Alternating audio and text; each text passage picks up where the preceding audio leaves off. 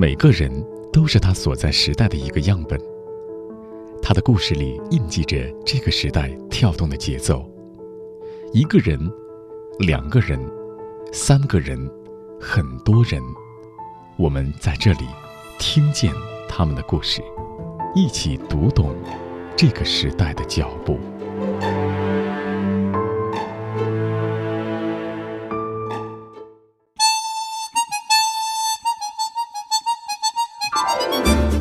二零一九年六月，一个高三毕业班从山西朔州到上海一千八百五十公里的骑行，引发了一波关注热潮。这场骑行上热搜榜，面对面、新闻周刊这样知名的电视栏目、人物杂志、澎湃网等等，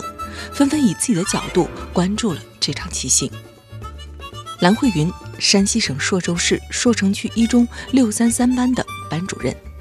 他就是这场骑行的设计者和带队者。这个平日里被同学们爱称为蓝哥的班主任，下雪天带着他们打雪仗，节假日去孤儿院慰问，考试前领着全班同学涂鸦了全校的下水道井盖。今天就让我们一起听见别人家的班主任蓝慧云。蓝老师您好。你好你好。蓝老师，您看，就是大家关注到您，是因为六月十二号到二十八号的时候、嗯，您带着自己高三毕业班的孩子们进行了一场骑行。嗯，对。说到这场骑行，我们说是六月份开始的。嗯，很多人想说，会不会是一场说走就走的旅行呢？嗯，是这样子吗？其实不是，其实我已经前期做了大量的一个工作，嗯、并且，嗯、呃，在这个地方涉及到一个筹备线路的选择。安全上面的保障，队服的设计，其实在这个工作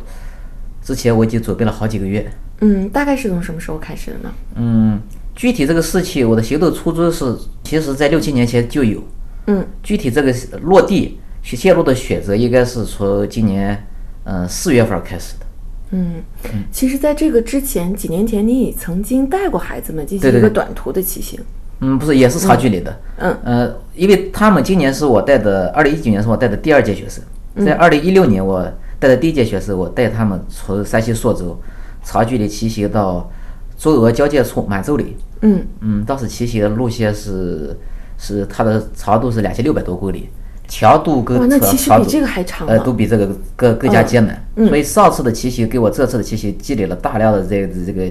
勇气跟经验。嗯嗯。所以为什么会想到说，哎，我要带孩子去骑行？三年前的时候为什么会想说这样？因为我自己大学毕业了，我回想自己的大大学里面的所有的课程，我记忆点是其实很茫然的，想不起大学里面做了哪些事情。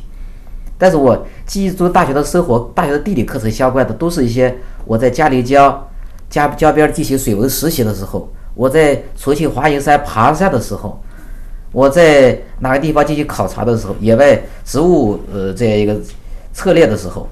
所以这些东西让我意识到，地理这个学科真正如果要想落实到具体他们他们以后的认知当中或他们的以后的记忆点上，必须要走出去，必须要通过现实中的一个实践，才能更好的理解地理科目的一个趣味性，或者是它的一个具体的实践性。嗯，那其实这一段我就得插一句啊，这个蓝老师是一名地理老师，对对对，然后大学的时候是在西南大学读的，西南大学地理科学学院学的，读的这个就是地理科学。嗯，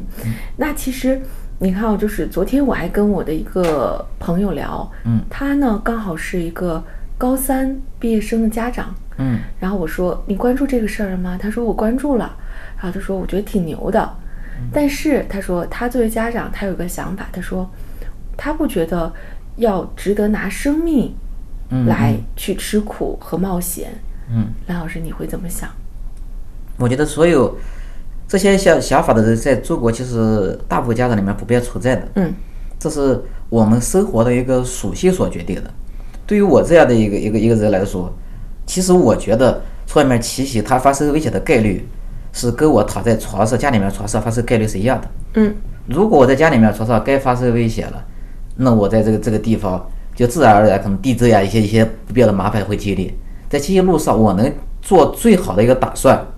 呃，最好的保障，如果真的发生意外了，我愿意承担这个后果，但是我自己估算这个概率发生的几率其实很小，会有一些呃摔倒、擦破皮外伤之类的一些，我不认为会有多么大的事故。因为大学里面我经历的这样事情太多了。我们大学里面一个班里面四五十十个人出去爬山，去爬的山都是一些没有这这些专门的一些爬山的路的，我们自己去往上攀爬，攀爬到傍晚的时候，已经光线已经很弱了。我们下的时候，上的时候没觉得多么困难，下的时候特别困难。嗯，一个石头踩不稳，可能石头滑下去，你是就万丈深渊。好多女生都吓哭了，但后面我们都安安全全的，所有都回来了。这样类似很多的这些经历，我大学里面跟跟我的爱人两个人带了一千五百块钱搭车在西藏里面行走一个多月，我自己跟爱人背着我我背包带着帐篷在深山老林里面一待一个星期，嗯、很多这样一些在别人看来不可为冒险的经历，其实我都顺利的经经经历过来了。对我来说，其实只是一次很跟你们看来或者外来家长看来，跟出去。呃，去抱团旅行，这这种其实差别不大，这是更好的对生活有个体验。嗯，嗯那其实接触过很多做户外的人，嗯，我发现他们实际上都有一个共同点，其实他们是能够非常充分的意识到户外的风险性的，嗯、然后他们会对这件事情做非常详尽的准备。对，那对于这场骑行，蓝老师做了什么准备呢？嗯，关于说骑行，首先我对线路上面选择其实比较多，嗯，因为。我们骑行路上最大的麻烦其实是山西那边的一个拉煤的大车，这是我们最大的一个安全隐患。嗯、所以这也是我第一届为什么要带他们一路向北骑的原因，因为我们山西朔州其实在整个山西的最北端，嗯，我们山西是个相当狭长的，我们山西朔州大头位于山西的最北端。我我想尽快离开山西，离开大车区，所以第一次骑行的时候就选择一路向北。第二次骑行的时候。本来我是想也想尽快离开山西，先从山西，呃，山西朔州，从应县，从临清那边跨过太行山，进进入这个河北，嗯，然后顺着京杭大运河一路向南骑。但是在我实地开车去走这条线路的时候，发现有两个问题。第一个问题就是说，在我们翻越太行山的过程中，因为我们骑行不能走这个高速公路，嗯，只能走这个国道，国道，国道有时候坡度太大，我觉得骑行两三天上就翻爬翻越太行山，对孩子们体力上面要求太大。嗯，他们有些有些可能提起的这些体验不是太好，嗯，挫败感比较强，这是第一个问题。第二个问题就是，嗯，河北的大车也多，比山西的大车还多，所以这个问题我没有没有回避，呃，所以我就最后更改线路，最后就经过三次最后线路的确定，最后选择从山西一路向南，嗯，进入河北，再从河进入河南。再从河南穿插到安徽，安徽进入江苏，再从江苏到到上海，这个线路的考察其实前期花了将近两个月才确定下来。我知道，就是这个线路的考察，好像是您和您爱人开着车，对对对，然后一段一段的去做的。呃，因为我们每周、嗯、到了高山的时候，每两周休息一天，十几一天半，时间比较紧张，所以我只能这次确定这段线路之后，下次呃直接从高速上到下一段进行考察。嗯您的爱人支持这件事吗？嗯，我们俩其实很多、呃、上面是有有有这个价值故事的。嗯嗯，他不仅支持，他打算如果我的孩子稍微大一点，可以让我下次带着孩子一起一起参加。嗯，呃，我我就认为，呃，人这一辈子每天都应该，每一年每一天都应该值得被记忆，尽量多给自己的一个每一天的接触当中的每一天寻找更多的一个记忆点。嗯，其实这个过程中其实。爱人是不是已经是身体会不太方便了？呃，对他现在已经，这、嗯、两次洗洗的时候都是他两次怀孕的期间。呃，上一次洗洗的是我第一第一个孩子，也是他怀孕了。嗯，嗯怀孕的怀孕的时候，这次也是。嗯，所以在他勘探，在你们一块儿去勘探的时候，她已经怀孕了。对哎，对对对。嗯、但是还是每一周、每两周一次的。因为怀孕的这一个，呃，月数相对月份相对比较小，嗯，也其实影响不大。嗯，我们俩属于那种。嗯，在其他人看来可能比较大胆的，就像她怀孕怀我第一个孩子的时候，九个多月马上临产的时候，嗯，突然周周末的时候，我们说要不要去爬一下香山吧？她挺着很大那个肚子，我们就从朔州来到北京，呃，十一月底的时候看这香山红叶，看着还挺疯的。啊、嗯，我们俩好多人都同事都说你万一在在香山上面怎么怎么样？但是如果那啥的话，我们会有相应的一个一个解决办法。嗯嗯，是属于这两个这样的性格。嗯，就是你们俩还真是挺合拍的两个人。哎，对，很多东西他其实比我考虑的更加细致一些。嗯、呃，我属于有想法，呃，他属于更多的有执行力。就是他让这件事情落地了。嗯，对对对，给我对得上很好的保障。嗯，你提到这儿，我就想到一件事情，就是这次基金前，孩子们、嗯。都买了三份保险，对对对，然后这个提议好像也是爱人提议的。啊，对的，刚开始我是感觉这保险是肯定需要的，嗯，因为我自己感觉这个问题应该不会太大，所以我感觉保险存在就行了，存在这样一个方式就行了。但是因为我买的是短期意外伤伤害，嗯嗯、呃，这些意外险它的比较便宜，每一天三块钱，后面我们呃保额是五十万，嗯，但是我爱人说是如果真的孩子们出事儿了。还有这些钱好像不能支撑他以后家里面的生活，所以建议每个人买上三份，因为花三买上三份也花不了多少钱，一百多块钱。嗯，哎，所以后面我觉得他说的还是有道理，后面就每个人买了三份。蓝慧云的爱人叫做李丹妮，同样是山西省朔州市朔城区一中的高三班主任。小两口在大学时相识，毕业后李丹妮跟随蓝慧云来到了朔州任教。来听听经历了骑行前后的这位李老师他的感受。因为他骑行的这个不是说就是那一下子就蹦出来的念头，他因为三年前就带过一批，那个时候我是怀的头胎，然后那会儿反正那会儿我还是就是拦了一下，就意思是不太愿意让他去，不过后面沟通了一下，我还是让他去了。然后这一次的话，他是很早很早以前就跟过有过这样的构思。对，所以他因为很早之前就跟我说过，所以我就觉得既然这个事情我跟他都达成了一定的这个共识的话，也不可能因为就是我怀孕了而终止，因为我觉得我还我也能照顾好自己，也没关系的。呃，反正我是感觉我跟他因为也在一起很长时间了，所以呃，他一些做法的话，我也知道他确确实实是想去做的。所以我的话，我也觉得，因为跟他的有很多观念也都是相同的嘛，所以这也就是大力支持。有的时候的话，比方说有些也不太，嗯、呃，可能不太完善的地方，我还会给他提一些建议之类的。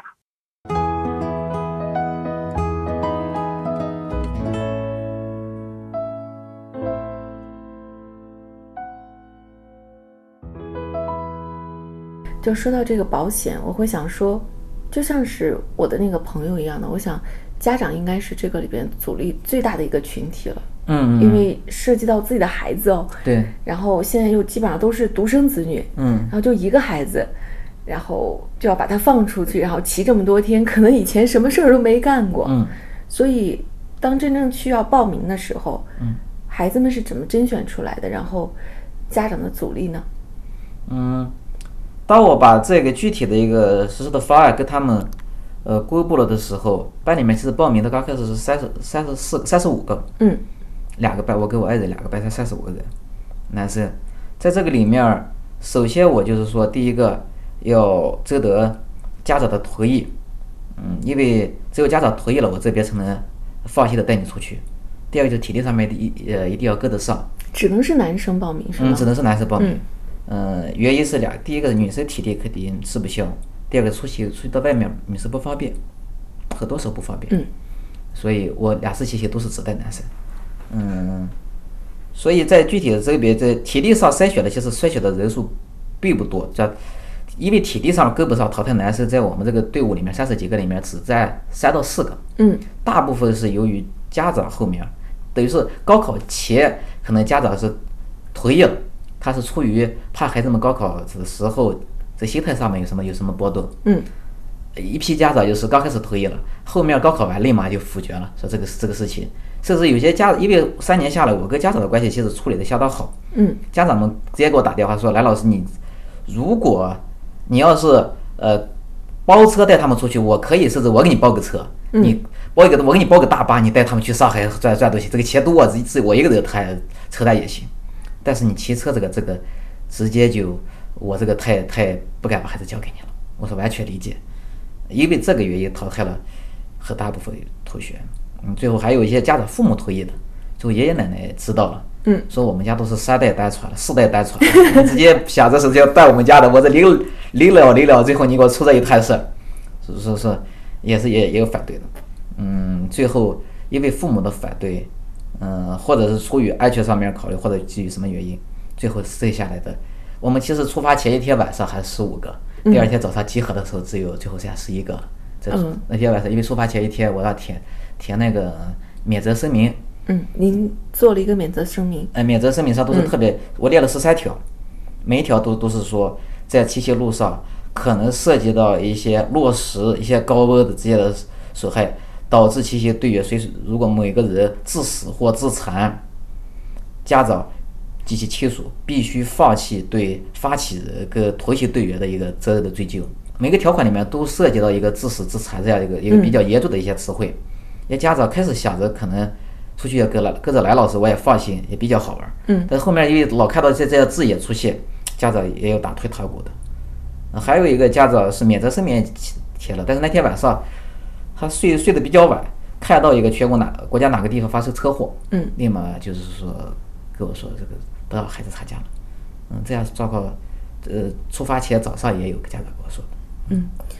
蓝老师为什么要有免责声明？就是我觉得所有的户外可能我们都会签一些东西，对吧？嗯，包括嗯，前不久我去采访一个航海的队员，他们也会签一个免责条约，对对对，对吧？嗯。但是对于您来说，我会觉得，哎，你带着孩子去，那你是老师，你是班主任，又是你发起的，嗯、那你就应该承担一些责任吧。嗯嗯。但是为什么要有这个免责？嗯。责任责任这个承担是我肯定要承担，如果出了事儿，嗯、我自己从内心上肯定是有责任的，我也会相应的进行补救措施。如果真的很不幸，我们期间当中就是有人受伤或者致死，那我肯定要对他的家人今后的生活上面给予我力所能及的帮助，甚至号召我这个同行的班里面的所有人进行帮进行进行一个帮助。但是这是情感上面的，从法律层面上我必须要解决掉一些麻烦，因为这里面。因为我出发的时候都是自己，嗯、呃，去整个去组织去策划的，还有涉及到一个一个学校的一个关系，涉及到我家庭的一个关系，我不要、呃、让这个事情最后也变成一个家长找学校麻烦的，等于是我不想让学校承担一些没必要的一些一些一些伤害，或者说我的家庭、我的父母承承受一些没必要的伤害。嗯，这是从法律上进行保障这个事情能持续运作下来的一个一个法律保障。嗯。我整体的听起来，我的感觉是，蓝老师在你的心里面，其实你觉得从自己过往的实际的体验、嗯、经验和做的准备上来说，在你的心中，你认定这件事情发生风险的可能性其实是极为微小的。嗯、对对对，对吧？嗯嗯。但是我必须应该也从其他途径上解决所有的后顾之忧。欢迎在新浪微博上搜索"中方"，关注听见更多。背后的故事。那骑行的路上，你觉得孩子们表现怎么样呢？嗯，比我预期的要好很多。嗯，我预期其实我想到了这一路上，因为有很多的坎坷，一路上因为很多的无尽的上坡，会会特别麻烦。对，有一个地方大家说印象特别深，嗯、就是不停的上坡，不停的上坡。对对，那那天我都骑崩溃了。嗯。呃，就就这个地方大概类似于两两三两三次，嗯，两三次骑的。呃，我甚至想到说，可能有些骑行的过程中，有些孩子们要退出，说孩子说："哎，那个我实在我我不想骑了，我要回去了。"嗯，我我开始早期准备的准备如何去安慰他们，甚至手机上下了一些视频，或者准备了一些鼓舞人心的话，是试着引导他们不要放中途放弃。但这些话其其实一直都没有用上。嗯，他们每个人一路上从来没有人说跟我说说过。说我们我退出，没有任何一个人有表达过这样的意思，这让我特别特别感动。一路一路下来，虽然每个很多点都特别难，特别难，我自己都有时候想着放弃。我说，我开车的时候没觉得这个路这这这这么陡啊，这个这个时候我早知道有这样路，我我就我就不出来了。这我干嘛啥带着他们和自己遭罪啊？我说这个时候太艰难了，但最后都大家都克服过来。再回望那一段时间。那天我们后面都一句话都没有说话，没有说那那段路程特别特别艰难，后面也是特最美的回忆的一一部分。嗯，就看路上觉得孩子们反正都爆胎嘛，嗯，网上是说有二十四次爆胎。嗯，其实远比这多，其实我不知道二十四二十四号是柳浩帖文章里面写了二十二十次，我没统计过。嗯，但是啤酒每天大概肯定四到五次有吧，四到五次。不知道他是怎么办的，自己修吗？对，所有东西都是自己。我们车子出了问题，现在他们都这个技能，在前期这个都都是我培训过的，嗯、就是他都都学过了怎么补车胎。哎，对对对对，在这这出发之前，嗯、这个应对这些问题，自行车呃链子呃链子落了或者出现轴承上的问题，什么问题，这、嗯、简单的问题，呃，都是我们可以去解决的。呃，爆胎我们都都是如何去修补，都是我那个地方也是一下，让每个人都都在学，都在我们都这些问题都提前排列过。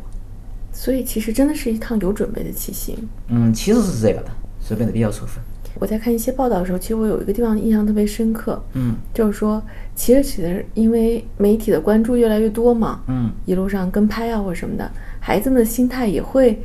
呃有点小浮躁。对对对，他们后面、嗯。到了后后几天，马上就要到上海的时候，我明显感觉到，啊，这个气场不对。每天每个人都在，也是到了一些一些关键点，也在跟其他的好友、跟家家在视频里面所流露出的语气都是特别骄傲的。这个骄傲当然对他们骑行来说应该有，但是他们的骄傲，我感觉会给我的骑行带来安全隐患。每个人都都是我们现在。嗯哎，白爷叔他们都过来采访我们，我们都跟明星见过了，每天临视频、澎湃新闻，每天都在我们身身边身边的。后面他们其实也有点厌烦，我也有点厌烦，骄傲里面，嗯，又带着些许膨胀，我感觉这个对我们骑行的后期的一个骑行是极度有安全隐患的，所以我就，呃，趁到达上海前一天，在苏州大学旁边住的时候，把他们都叫过来，一个人一个人都数落了一顿。后面把气场就压得很低，会告诉他们这样想不对。嗯，也不会说单纯谈这个事情，嗯、我会把我一路上我看在眼里面的事情，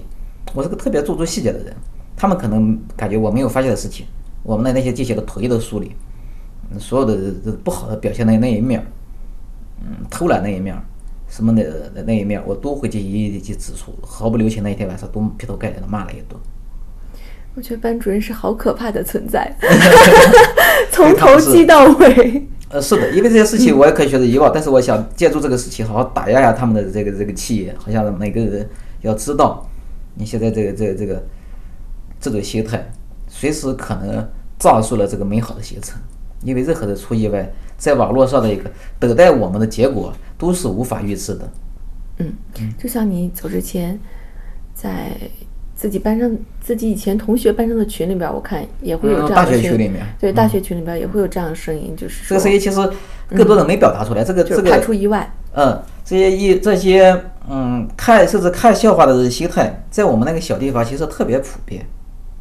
嗯，很多你可能觉察不到，很多同事都大概都都是等等着等着去看你笑话，呃，或者叫担忧也好，或者是是是出于什么心态也好。很多人都在都在为此而那啥，所以我不想让这些变成现实。我最有力的回击就、嗯、就是安全的回来。大家会有一点点眼红，那、嗯、会，对，这个也很正常，人之常情吧，呃、很很正常，我都理解。嗯，那回来之后呢？这些孩子们现在沉淀下来了吗？嗯，回来之后，其实大部分都跟我觉得更加自信了。嗯、我也会带跟他们参加一些活动，一些参加一些一些采访。嗯。这一路上，好多人，包括《光明日报》《人民日报》约稿，都让我谈，呃，这一些八百公里对孩子们的变化。嗯，我说我不知道有什么变化，这个变化，其实我觉得现在应该感受不出来，现在看不到。为时尚早。对我更更多的变化，我觉得马云对我的评价，我觉得相对来说比较好，嗯、就是说他应该是对未来生活的一个面对挫折的一个勇气或。面对这些不确定性的更多的一个选择，嗯，这是我未来希望十年、二十年后他们能给我反馈回来的信息。说在某一个特别时间的节点，可能他们觉得这个事情已经坚持不下去了，但是想想骑行路上的一些感觉，他们又能很积极的生活起来。我希望这是这对他们一个一个一个改变。嗯，但是就这次骑行到现在给我反馈回来的效果，最积极的对他们的改变是什么？嗯，就是在谈吐上面。嗯、呃，现在我们其实是那十一个孩子们，任何一个拎出来接受你采访，嗯，都不不会逊色于我，每个人都表达都是相对完整的，都会。我们那些孩子们跟央视、跟短线、跟这些大大主持在一起，没有丝毫的怯场，就是很真诚的去进进进进行进行一个对谈。这些在早期里面是不可想象的。因为现在孩子们，尤其在我们那小地方，父母一家人，爷爷奶奶、姥姥姥爷、父母一家人都是围绕他一个人机器转的。你你要喝啥，你要吃啥，在家里面什么也不要做，你就跟负责学习就好了，其他的都让我们来做。所以孩子从小都被这些过分的爱机器包裹着，很难去适应的一个社会。我第一天出发的时候，我就很简单的事情，我配我随便指了一个孩子，我说你过去买买个西瓜西瓜回来。我们带大家这个地方口渴了，西瓜摊距离我们这个地方就有几米远。嗯，他说他没买过。他给出这个钱，说我我把这个钱给谁谁谁，给给谁谁谁，你嗯、呃、能不能把这个让他去买？嗯，我意识到这是很严重的一个问题，因为马上你们就要离开这个象牙塔，进入这个大学里面、小学的社会里面，你不可能一辈子你你这些事情都让父母来给你处理，你自己需要去去努力的适应的社会。我想借助这个这个平台，所以后面也策划了很多的一些措施，让他们分别去砍价了干啥。我就是融入社会的一部分，我觉得这是我目前从他们身上最好的一个回报。每个人以前在我看来比较内向的一个人，现在都是面对媒体可能落落大方、侃侃而谈，成长了。我觉得这是这是对我来说，我意出乎意料的一个成长。蓝老师口中的学生们在骑行中最明显的成长，就是变得落落大方、不怯场。马晓峰就是参加骑行的其中一位学生，让我们一起来听听他的表达怎么样呢？晓峰你好。老师好。晓峰啊，我想知道，就是我们最近关注的这个蓝老师呢，都是这次骑行里边蓝老师，然后呢、嗯、你是他从高一一直带到高三的学生对吧？对、嗯、我他高中出军训的时候也是他我他是我的带队老师。嗯，然后那个嗯，你这三年来，你印象中的蓝老师是什么样的呢？呃，我们在课上的话，他就是一位严师，就对我们严格，比较严格，对我们要求也比较严厉，各方面都要求我们做到最好。但是说呢，在课下的话，他就和我们处得和兄弟一样，都由我们来，就是说，所以之所以我们叫蓝哥，蓝哥嘛，就把他当哥哥一样，我们就。私下处得特别好。听说就是在你们学校里边，一说是六三三班的都倍儿牛啊。嗯，对，因为蓝哥就他们所说的别人家的老师，他们都特别羡慕我们，说哎呀你们遇上这么好的班主任，你们真幸运，他们都特别特别想来我们班。呃，今天上午我采访蓝哥的时候，他说了有一点我觉得很有趣，他说哎，我觉得这个骑行完之后要说孩子们有什么成长，别的我不知道，就是发现所有的孩子们现在语言表达非常之好，然后落落大方。你觉得是这样吗？嗯，其实因为有许多家记者采访嘛，蓝哥都把这些机会都给了我们，让我们也出去锻炼锻炼自己。对，就像我吧，我以前就是一个特别内向的孩子，在蓝哥的带渲染下，我也感觉我现在也比较开放，比较开朗。未来你想成为一个什么样的人呢？或者说有什么想法吗？嗯，未来我其实就挺羡慕蓝哥的，我其实就是想未来成为蓝哥那样的人，积极阳光，温暖善良。我曾经就把蓝哥视为我的偶像。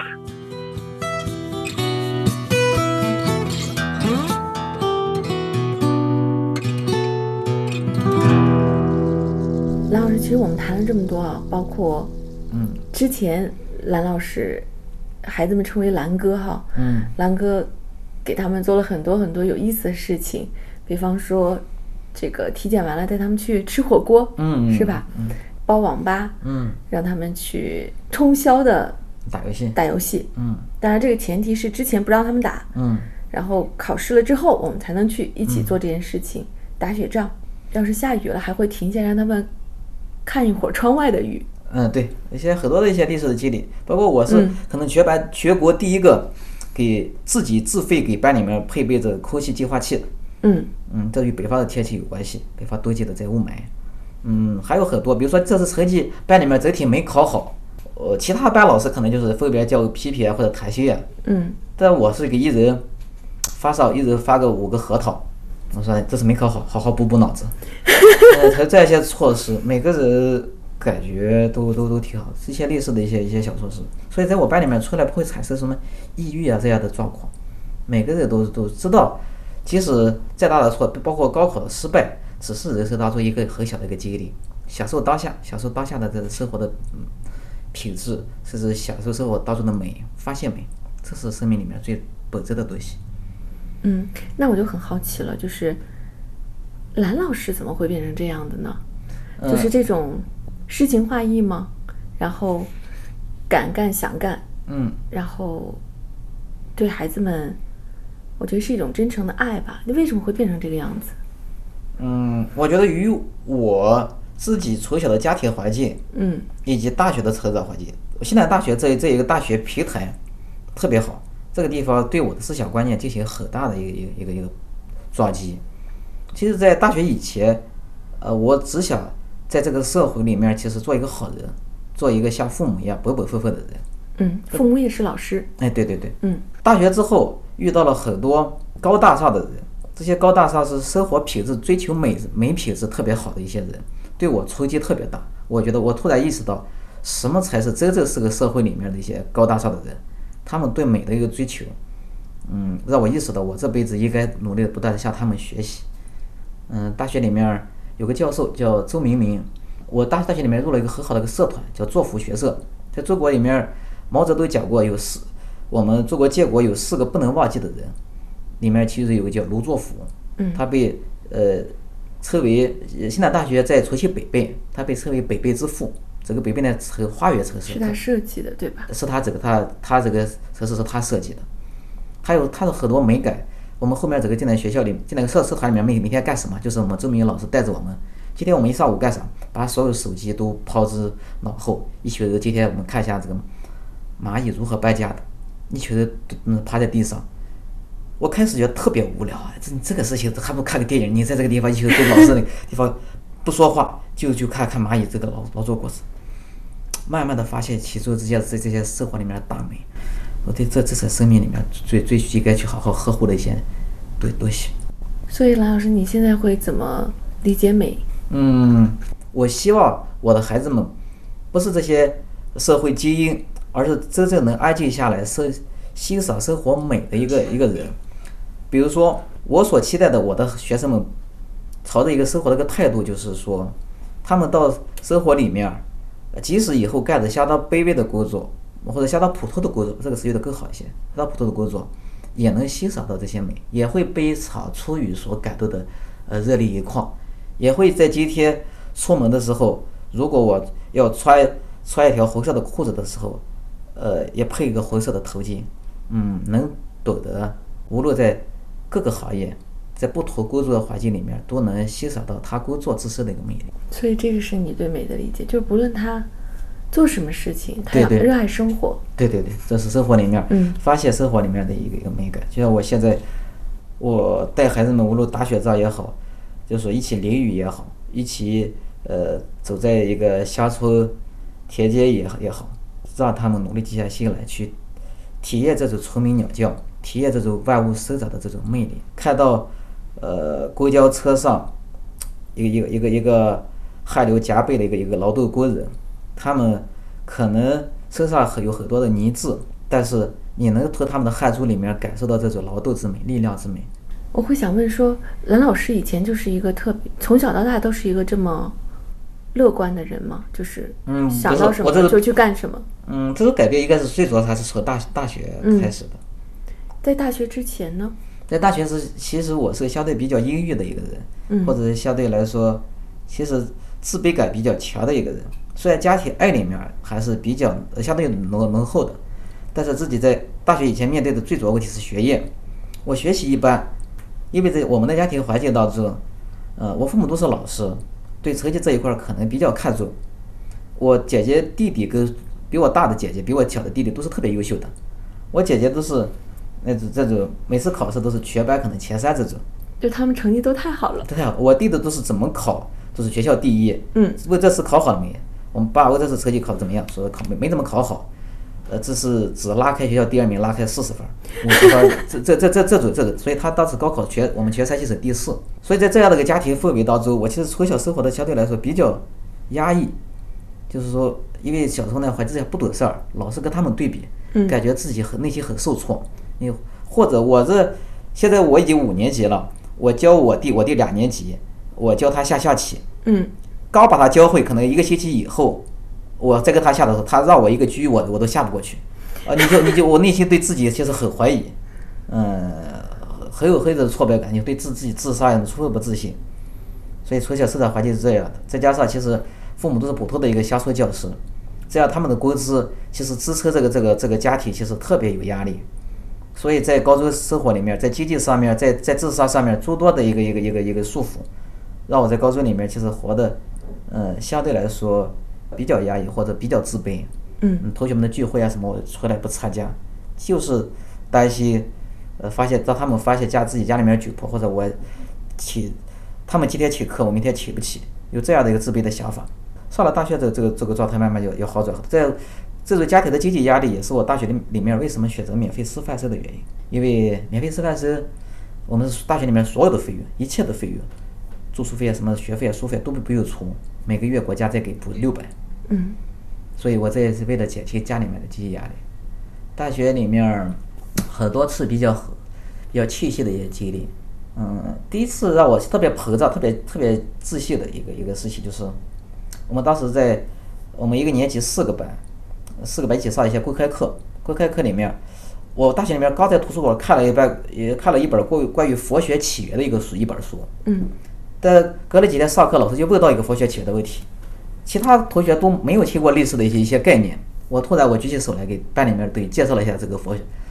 好多好多班里面都都都是同学的感觉，特别佩服你你这个人在这么这这么涉猎这么广，这么博学，嗯、其实很细很气息，我懂那个。后面。也就是为了满足这种虚荣感，我经常需要到图书馆去看一些不同的一些一些书籍，就旁门左道一些书籍。但是生命里面往往奇妙的一点就是，我刚看了一些其他的一些小小小众的一些一些东西，在接下来的几天的课堂里面，老是能遇到一些类似的一些相关的一些话题。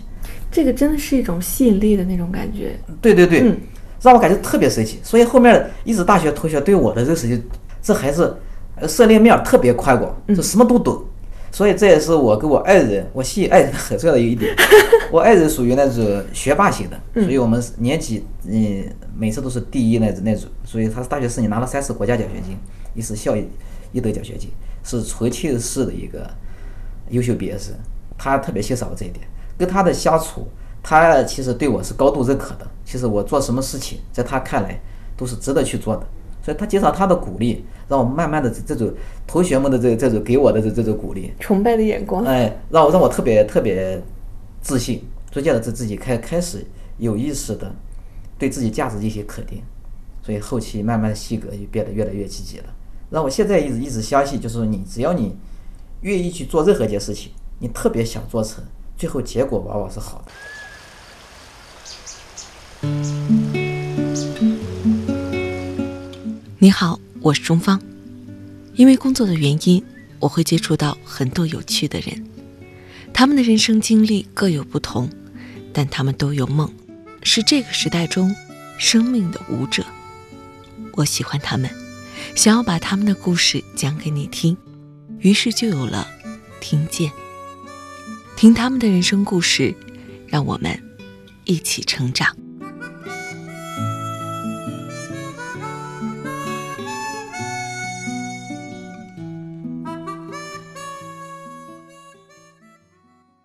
说到我们刚刚骑行的时候提到一个问题，就是说孩子们到后期的时候，嗯，有点飘，嗯，对对，有点虚荣了，嗯，然后见的世面太多了，一下子。嗯、那对于您来说呢，兰老师，因为包括我们在采访之前，我们也提到说，嗯、您可能在这个阶段里边面对了好多好多的媒体，嗯，然后上了热搜，嗯，上了央视的面对面、新闻周刊，嗯、很多的媒体。对您的关注，社会对您关注，可能我现在在我的环境里面问到别人，别人都会知道兰老师。嗯，兰老师自己这个时候的心态是什么样的？嗯，我在骑行路上其实还好，嗯，包括骑行结束还好，最近心态稍微有有点有点波动。我但是我能意识到对我自己这这是一个问题，所以我这是明天去拉萨的很重要的原因，我需要去尽快的把它调节回来，因为毕竟我的。本分工作依然是个一线的一个教师，我需要把自己再回归到生活。对我来说，这个事情其实很好调整。呃，其实我经常游游走在热搜边缘，因为很多事情我都会对之前那个给孩子们包网吧的事情已经上了热搜，这是第一波，之前还有、嗯、这几年都有，经常在微微博的时候单上，呃，比如说我前期火的一位是一个，但前期保的是因为一个学生的可跑操口号，跑操口号，我当时给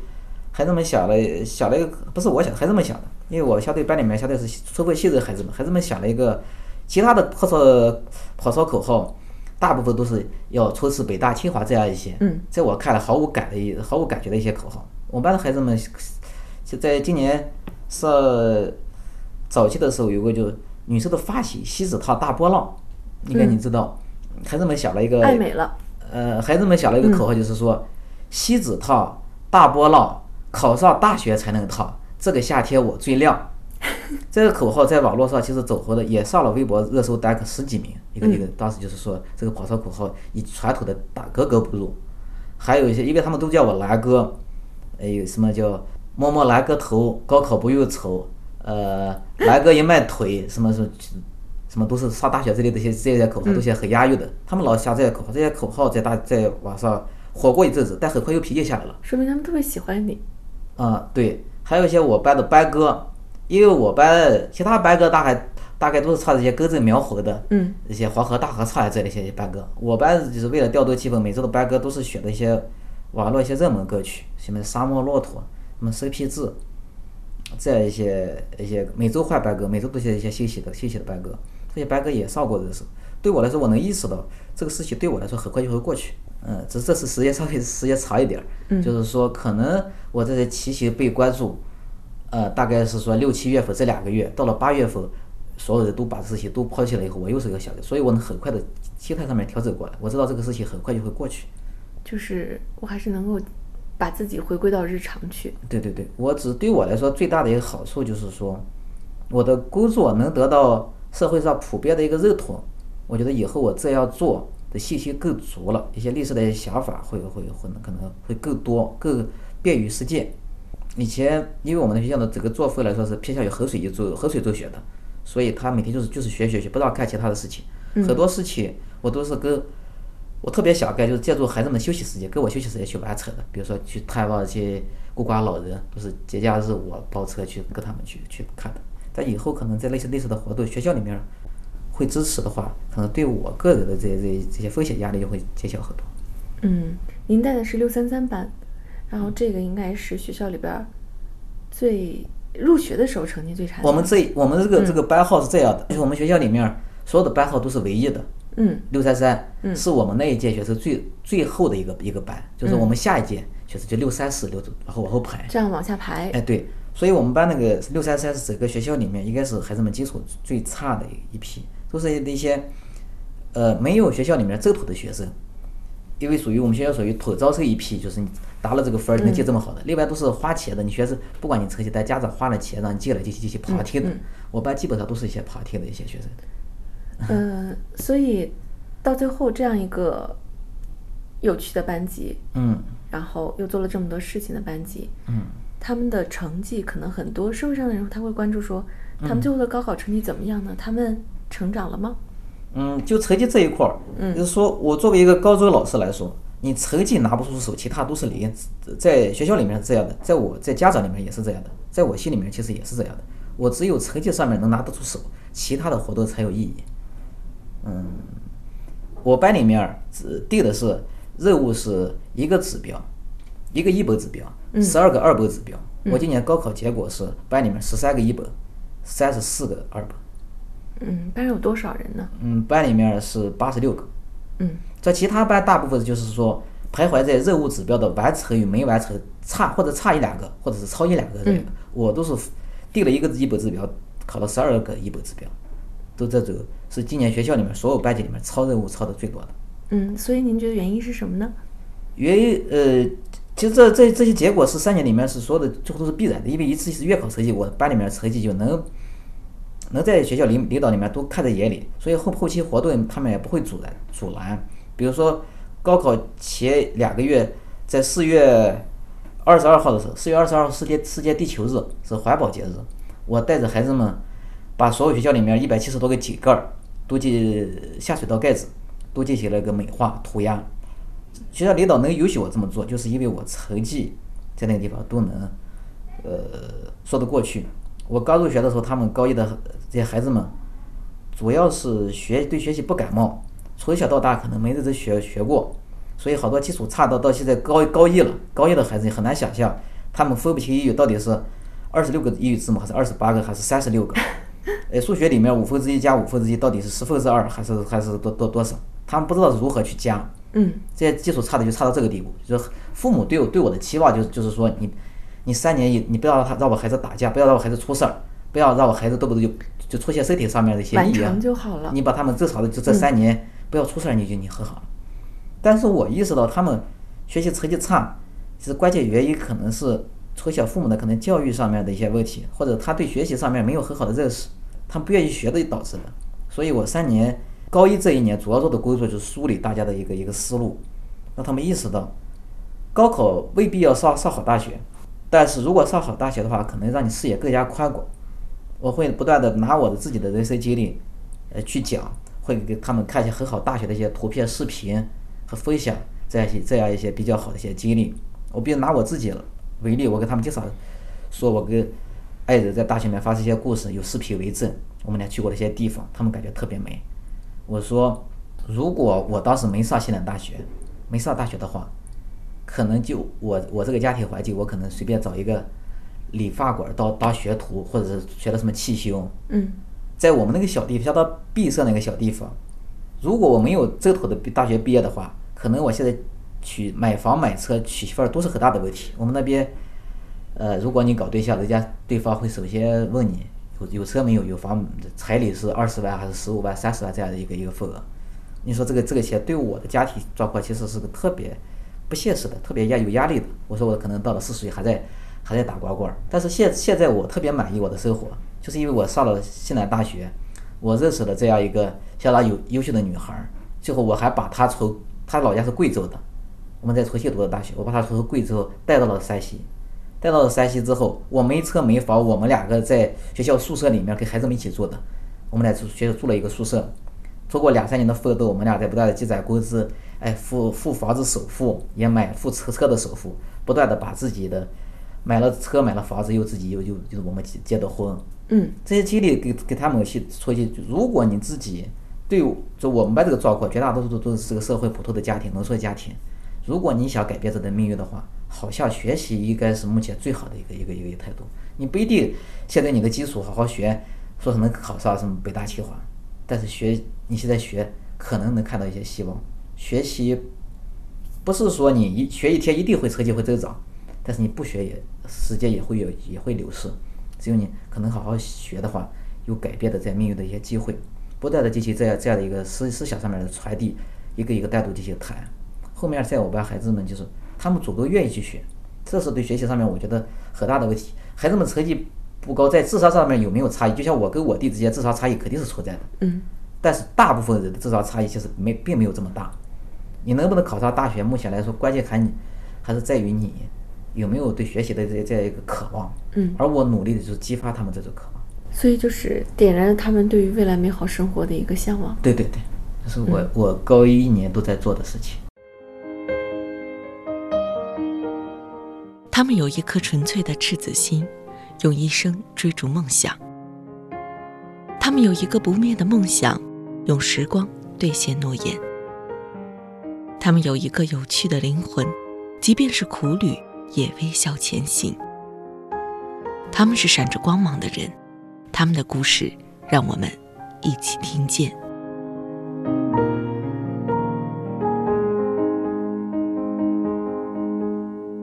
所以任老师，你做老师以来，你怎么理解老师的职责呢？就你对老师这个职业是怎么理解的？嗯、我对这个其实定义比较高，这个跟你们说也未必，可能你们觉得假。我一直在我思想里面认识，我觉得老师的工作应该是任何一个健康社会里面最要求最高的一个职业。我觉得正常的社会里面，因为你是因为你的品行，因为你的专业能力或你的热热衷度不够。你当不了老师，你才去干些行政上面当一些省长、市长之类的，这是一个我认为老师里面比较好的一个生活环生活状态。我认为老师里面最主要他所就是个二重奏，第一个努力的把自己生活过好，第二个努力的引导孩子们过好他们的生活，这是我认为一个老师的一个一个定义。这是两件都特别特别有价值的事情，对，过好了自己，然后还引导他们去过好自己的生活。对，所以我像以前说老师是雨夜地啊，老师是蜡烛呀，我不赞成这种说法。我从来没有想着燃烧我自己，要消耗我自己。我努力，现在我把自己的，把自己的小家庭，把自己的爱情，把自己的小生产经营好，给他们做一个榜样，让他们看到你自己积这样积极向上是对的，过好我的生活。他们，我对他们的引导才更有意义。如果我的生活没有一些谈资的话，那对他们我的引导可能是显得那么苍白。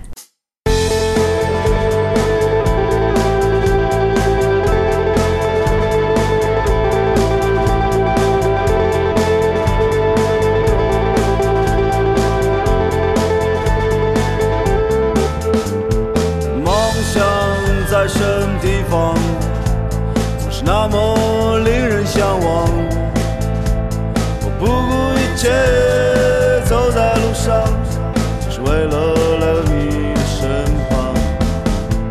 梦想在不在前方，今夜的星光分外的明亮。我向着远方，向着心上的姑娘，回头路也是那么漫长。一窗难放开，一窗难放开，一窗难放开，一窗难放开。一窗难放开，一窗难放开，一窗难放开，一窗难放开。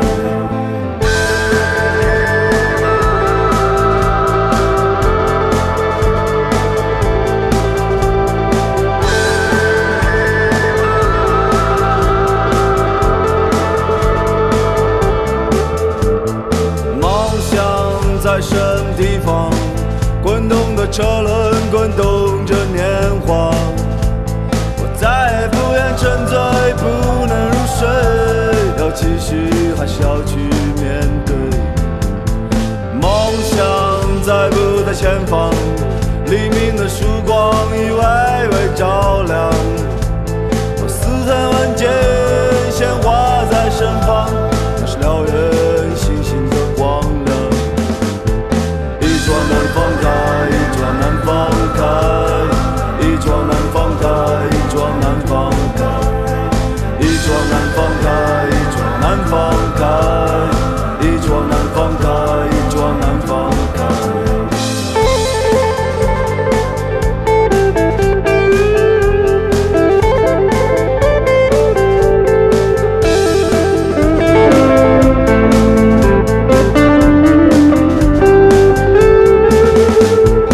一窗难放开，一窗难放开，一窗难放开。